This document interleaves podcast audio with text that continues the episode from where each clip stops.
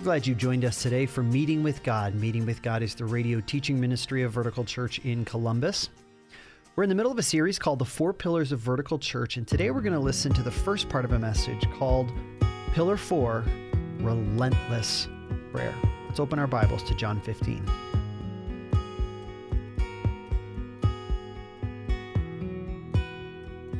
We've been in a series on the four pillars, the four pillars of our church the Word of God, the gospel of Jesus, life in the Spirit, and now relentless prayer. If you have a Bible, let me encourage you to turn with me either on your phone or if you actually have a paper copy with you.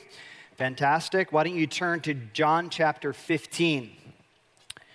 So much could be said about prayer, but I'll say this never, and perhaps in anything else in the Christian life, is a person's theology more clear than what they do with the topic of prayer? You can believe all things about God, you can preach them to other people, but whether you get on your knees in prayer and do it with other people, it shows what you truly believe about the living God. I'm going to start our time again in John chapter 15. Read with me verses 4 and 5. We're going to be working through part of this chapter and a, another passage as well. But Jesus says this He says in verse 4 Abide in me, and I in you. That is the Christian walk, it is abiding with Christ by the power of the Spirit. As the branch cannot bear fruit by itself unless it abides in the vine so neither can you unless you abide in me. I am the vine, you are the branches. Whoever abides in me and I in him, he it is that bears much fruit. For apart from me, you can do nothing. If I could start our time discussing prayer with one word as essentially the starting point, it's the word nothing. Nothing. If you don't understand what Jesus is saying here about apart from me, you can do nothing, your prayer life will not be activated, motivated. If you believe that you have the power to do things on your own, to bear fruit apart from the vine that is Jesus Christ, you will spend your life in activity, but not in prayer. So, nothing. Now, nobody wants to be told they're nothing. You're going to amount to nothing. Maybe even just that word stirs you up from someone that stared you down and said, You're going to amount to nothing in life. You're a nothing. Okay, well, if God says you're a nothing, what Jesus is saying is if you don't take seriously what it means to abide, which we'll learn later in the text, is directly connected to prayer, you will spend your life like my hamster on a treadmill of activity without purpose or fruit. I think about this. You can be nothing, or you can be motivated by nothing to pray. It's one of those two. Activity for Jesus Christ without abiding in Christ amounts to nothing. I would say it like this if you want a visual picture in your mind, what does it mean to be nothing? What does it mean to even be a Christian and act and do things for Jesus but amount to nothing? It's like when you go to the beach, if you go to Florida, you go somewhere else, you go to the beach, and, and it amazes me how some people will spend hours building sandcastles. They're amazing. I mean, there's some of them are nice enough where you want to walk in front of it and take a picture in front of it. It's so amazing. Uh, the older I get, the harder I get to spend hours and hours. And why is that? Because I know that I'm going to leave if my friends come by that same area a week later, it will be nothing.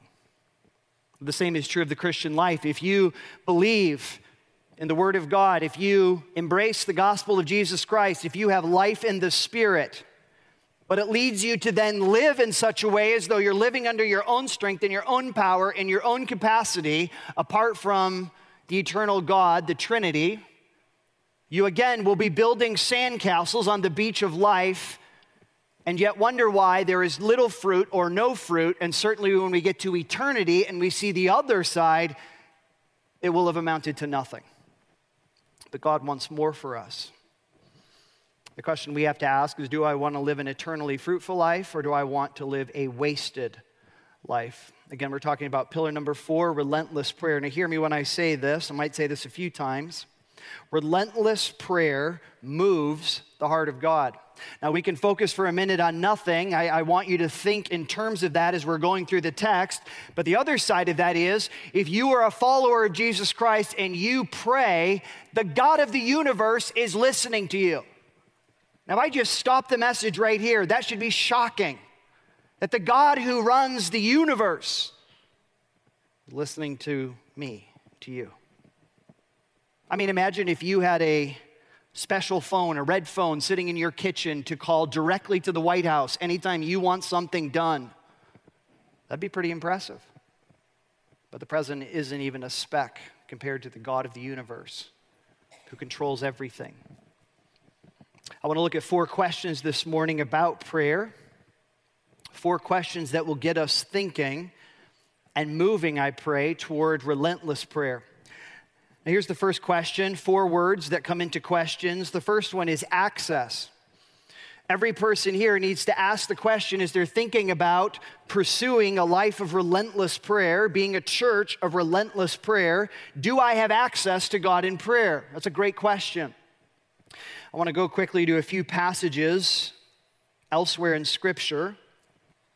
If you want to think about access, you need to first think about do I have a connection to the God of the universe. Romans chapter 8, verse 14 says, For all who are led by the Spirit of God are the sons and daughters of God. For you did not receive a spirit of slavery to fall back into fear, but you have received the spirit of adoption as sons and daughters by whom we cry, Abba, Father. The Spirit Himself bears witness with our spirit that we are children of God, and if children, then heirs, heirs of God and fellow heirs with Christ, provided that we suffer with him in order that we may also be glorified with him. Now, I want you to just think about that for a second. It is by the Spirit of God, we talked about the Spirit of God. If you're a follower of Jesus Christ, the Holy Spirit is in you. It is by the Spirit of God in you that we cry out to God, Abba, Father. That is the first impulse in prayer, just as in a child, the first word they learn is usually what? Dad, of course. No, it's mom. I know the real stuff is handled by mom. Dad's good for burping me somewhere in the middle of the night, but now, in an eternal sense, in a prayer sense, that impulse to cry out to God is the Holy Spirit working in us. It's reminding us that we are children of God that we belong to Him. Hebrews chapter 4, speaking of Jesus who gave his life for us that we might have relationship with God. Hebrews chapter 4 verse 14 says, "Since we have a high priest that is Jesus, who has passed through the heavens, now in heaven, ascended into heaven, the Son of God, let us hold fast to our confession. For we do not have a high priest, Jesus, who is unable to sympathize with our weaknesses." But one who in every respect has been tempted as we are, yet without sin. Let us then with confidence draw near to the throne of grace that we may receive mercy and find grace to help in time of need. Now, why do I bring those passages? I could also go to Ephesians chapter 3, where Paul says that it is because of the work of Jesus Christ that we can boldly and confidently come into God's presence. Again, this is an issue of access. Perhaps we could say it this way prayer is about who you know. It's about relationship. What's that saying that we have in the business world? It's, it's, it's not what you know, it's who you know. Prayer is about who you know, it's about relationship with God. Now, some of us just take this for granted, much in the same way that a young child will. Now, I want to ask you this question Do you pray more like a telemarketer or like a toddler. I think of a telemarketer. Most of us get a little sign on our phone that says spam risk, which immediately means block, do not answer, right? But let's just say hypothetically you're on a, uh, a long trip and you're bored, and you answer the phone. And someone gets on, and it, it's usually, is, you know, eventually you, you pause for a second, and then suddenly there's a live voice, and then you, they, what is that person trying to do? They're trying to give me a pitch to get me interested in something that then maybe I'll consider having a salesperson come visit me and then I'll buy whatever they're pitching. Now, sometimes we approach God in prayer like a salesperson, a telemarketer. I'm making a pitch to God, trying to get Him interested in me and in my thing. And here's the contrast a toddler. I've had four of them. The great thing about a toddler is they don't call you, they don't even knock on your door. When they want something, they come in. There is a boldness and a confidence, simple in their minds. Mom and dad exist to help me. Therefore, I have a need. Therefore, I go in. Now, hopefully, over time, you teach the kid, as I have had to. Um, we'd really appreciate if you would knock on the door to give us a little warning, or listen, when you come into the presence of God, you don't even need to knock. Now, some of us have an idea that when we're praying, I have to pitch it because somehow I have to earn God's interest in what I'm talking about. And if I could ask you to rethink that this morning, if you're a follower of Jesus, you have full access. Rip the door open, come into the throne room, get the grace and mercy you're looking for. That is the privilege you have as a follower of Jesus. Now, again, if you're here and you're thinking, but I'm not a follower of Jesus, well, we can change that today. You can make a decision to embrace the gospel. We've been talking about the four pillars. You can embrace Jesus Christ as your Savior. You can find forgiveness in Him, which will give you full access. Now, does that mean that God does not listen to the prayers of people who are not Christians, who are not followers of Jesus? It's not the same. I can tell you that. It doesn't mean that God doesn't answer random prayers by those who are far from God.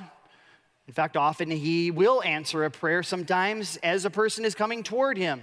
But the bottom line is, is not the same. What I want you to think about as you're thinking about relentless prayer is if I'm following Jesus, I can come in and ask, and I can ask boldly. I don't have to wonder, is God in a good mood today? Is he willing to listen to me? Access. This is why we pray in Jesus' name, because it is through the work of Jesus Christ that we have access. This is Pastor Luke Ahrens. Maybe you've been listening to Meeting with God and wondering, how can I embrace the gift of salvation and follow Jesus Christ? Or I have some questions about Jesus and the journey of faith. We would love to answer any questions you may have or help you in taking the next step of faith.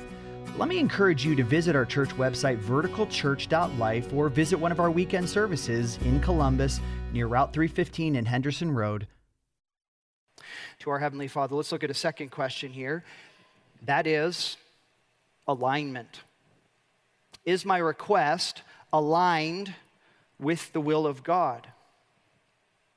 Now, again, I'm going to ask you about your prayer life, your prayers. For you, is prayer more of a transaction or is it a partnership? You see, sometimes we can view uh, prayer like we view our app, our Amazon app. I need something, therefore I ask for it. It's a transaction. But see, Scripture defines prayer more as a sense of partnership. God is at work in the world, the Holy Spirit is in us, and we are partnering with what God is already doing in the world. Before many times, I mean, before you ask for God to do something, He already knows what's on your mind. In fact, often He will stir us up to pray for things that He's already waiting to do. But He's waiting for us to pray. He's waiting to answer that prayer. Now, if we go back to John 15, I want to continue reading verse 6. It says, If anyone does not abide in me, he is thrown away like a branch and withers. And the branches are gathered and thrown into the fire and burned. But if you abide in me, this is conditional, if you abide in me and my words abide in you, ask whatever you wish, and it will be done for you. And that's a fantastic verse. Sometimes it's even hard to believe it's in Scripture. If you abide in me and my words abide in you, ask whatever you will. In the Greek, it's whatever you wish. Whatever you wish. Ask whatever you wish, and it will be done for you. That's a promise. That's a pretty big promise. I want us to think again about alignment for a moment here. Jesus says here at the beginning of the verse, and this is a conditional leading to that promise if you abide in me, that's important, and if my words abide in you. Now, this is how we determine whether our prayers are aligned with the will of God. Give me a topic. Marriage. Okay, we'll talk about marriage. Some people ask the question should I, first, will I get married? And who does God want me to marry? And when will that happen? Is that fair? So let's ask the question. I begin to pray about marriage. I want to get married. And I begin to pray. How do I know if God is going to answer that request? Two things we need to think about. The first question we should ask if we're thinking about marriage, per se, is what is God's will? Is it clear in Scripture? Now, in Scripture, marriage is beautiful. Marriage is a man and a woman. God created them in the garden and intended that for all time on earth. Now, here's the question. Maybe you're thinking of marrying somebody, and let's just say that it's not a believer. Well, then God's word speaks to that. You don't have to ask, what is God's will? Scripture says if you're a believer, 1 Corinthians 7, end of the chapter, if you're going to marry, you need to marry somebody in the Lord, someone that's a fellow believer. Okay? Now, what happens if, for example, the person is a believer? What do I do then? I want to pause here and say this. If you're thinking about something in your life, maybe it's marriage, maybe it's something else, sometimes we play, we play with God in our prayers. And we have these visions and this what we want done, and we go back to the telemarketer way of trying to twist God's hand and twist God into what we want. So, if, let me say this for example if you know you're praying for something that goes against what God has said in Scripture, let me just encourage you you don't have to pray anymore. God's pretty clear. God's not going to answer that prayer. Some people will come to the pastor, this is my worst nightmare. If you want to be my worst nightmare, do this. Somebody will come for counsel and you're talking to them about what they should do. We'll just use the example of marriage. And somebody says, Hey, I want to get married. I want to get married. And oh, this is a great guy. And, da, da, da, and, then, and then you find out he's not a believer and he's kind of a tool bag. You find out some other things and you're like, eh, I'm not really sure. And they're like, No, I know it's God's will because God told me I'm supposed to marry him. That's like the ultimate ace card. That's like, boom, Pastor, what are you going to say to that? God told me. I would say that's not the ace card, that's the joker's card. That's the joker card because the joke's on you. If God has been clear to you about what you're supposed to do, and you go around him, you're really not praying, you're telling God what you're going to do. One of the beautiful things about knowing what Scripture says, why I would go back in our pillars to the Word of God, is that one of the beautiful things as you grow in your faith is learning to pray God's word and learning to go through the truths of God's word. God does not want me to be anxious. God, would you give me faith? Would you give me peace in this season as I give you my anxieties? You could go on thing after thing. The more and more, and if you went through my Bible right now, you would see prayers that I've written in the side right next to verses. If you want to know that your prayers are going to be answered, pray according to God's will, as Jesus said here in John. And then sometimes it isn't clear. Should I marry Tom or Bill or Bob? All three are great guys. All three love Jesus. They all have different colored hair, they drive different kinds of cars, and I'm not sure who should I marry. There are things in life that we, when it comes to alignment with the will of God, are what I'll call non applicable. We don't know. What do I do when I, I, get a job opportunity in Cleveland or I get another one in Columbus, or I'm thinking about staying at my present job, which one of those three is God's will? How should I pray for God to direct me? Let me give you three things you can do when you're not sure what to do. The first one is to pray for wisdom. God's word in Proverbs, while it's maybe not a moral issue, a right or wrong issue, often in Scripture, in the book of Proverbs, there's wisdom And God calls us to live within wisdom. What is the wise thing to do in this particular situation? Second of all, ask for direction. God, I want to be aligned with your purposes for my life. God, would you give me direction? Would you bring mentors into my life that would help me to answer this question? God, would you bring passages of scripture that can help me think through this? But here's one thing that I'll say is very important, especially when you're praying and you're not sure what God wants. Answered prayers often begin from a heart of surrender. Listen, if I know God's will on X, if I were to be able to go into heaven and look down on my life and the future of my life, and I were to be able to see it clearly from God's eternal perspective, I can be confident, I can be confident that I would want exactly what He's allowing in my life. Now, that's a big, that's a big thing I'm saying here. Because what happens when it's suffering? What, what happens when God sends me in the hard road? What happens when God puts difficult people in my life? What happens when God sends me curveballs? I just want you to know this. If you knew God's perspective, God's eternal perspective, you would pray for it. Now, there are some times that we simply do not know what God's will is. How many of you times have ever felt a sense of being lost?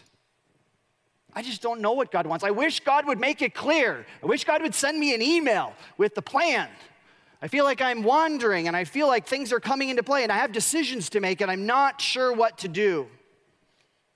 I'll even say, being transparent, that through our own family's health journey, I get people that will text, will send me, not usually from this church, but other churches, other people I've known, and they'll be like, You just need to take your authority in Jesus' name, and you just need to do this, and then it'll go away.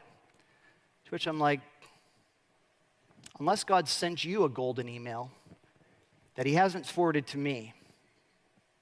When I look at the Apostle Paul in Second Corinthians, God allows suffering for purposes. God has bigger things he's doing. I'm not always personally sure what God is trying to accomplish, but my prayer is God, let your purposes be done in my life, in Jensine's life, in Micah's life, in Isaiah and Elijah and Tears' life. I want your purposes for our lives, even if it involves suffering or continued suffering.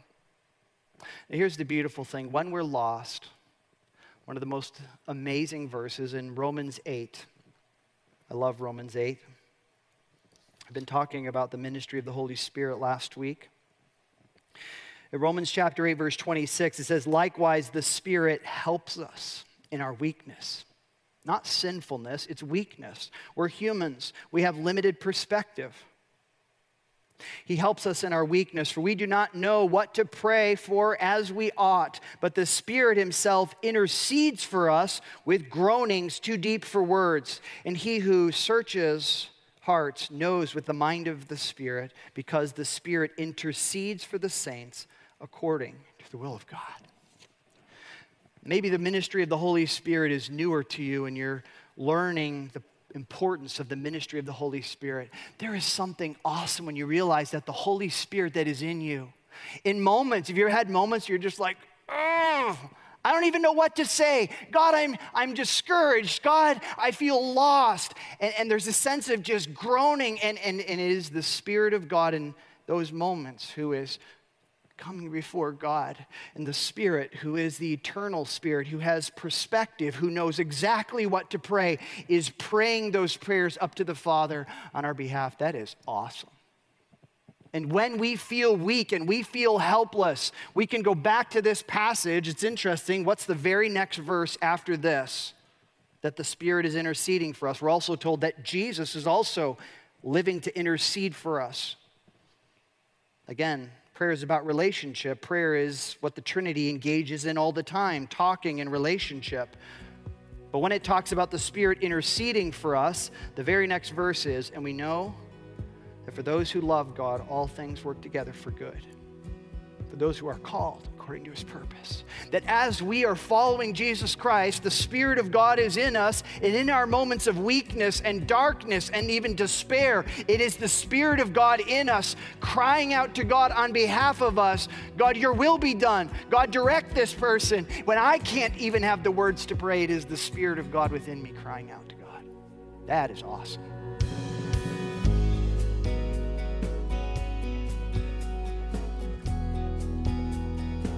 Thank you so much for listening to Meeting with God, the radio ministry of Vertical Church in Columbus, Ohio, located at 1290 Old Henderson Road. Vertical Church is not only passionate about the preaching of God's Word, but also praying for God to work in the lives of those in our church, our city, and our world. If you have a prayer request, we would love to pray for you. Please take a moment and head to our website, verticalchurch.life, and visit our prayer wall. There you can leave a prayer request either publicly or anonymously, and you can know that Vertical Church will be praying for you. As always, we hope to find you here tomorrow at the very same time for your meeting with God.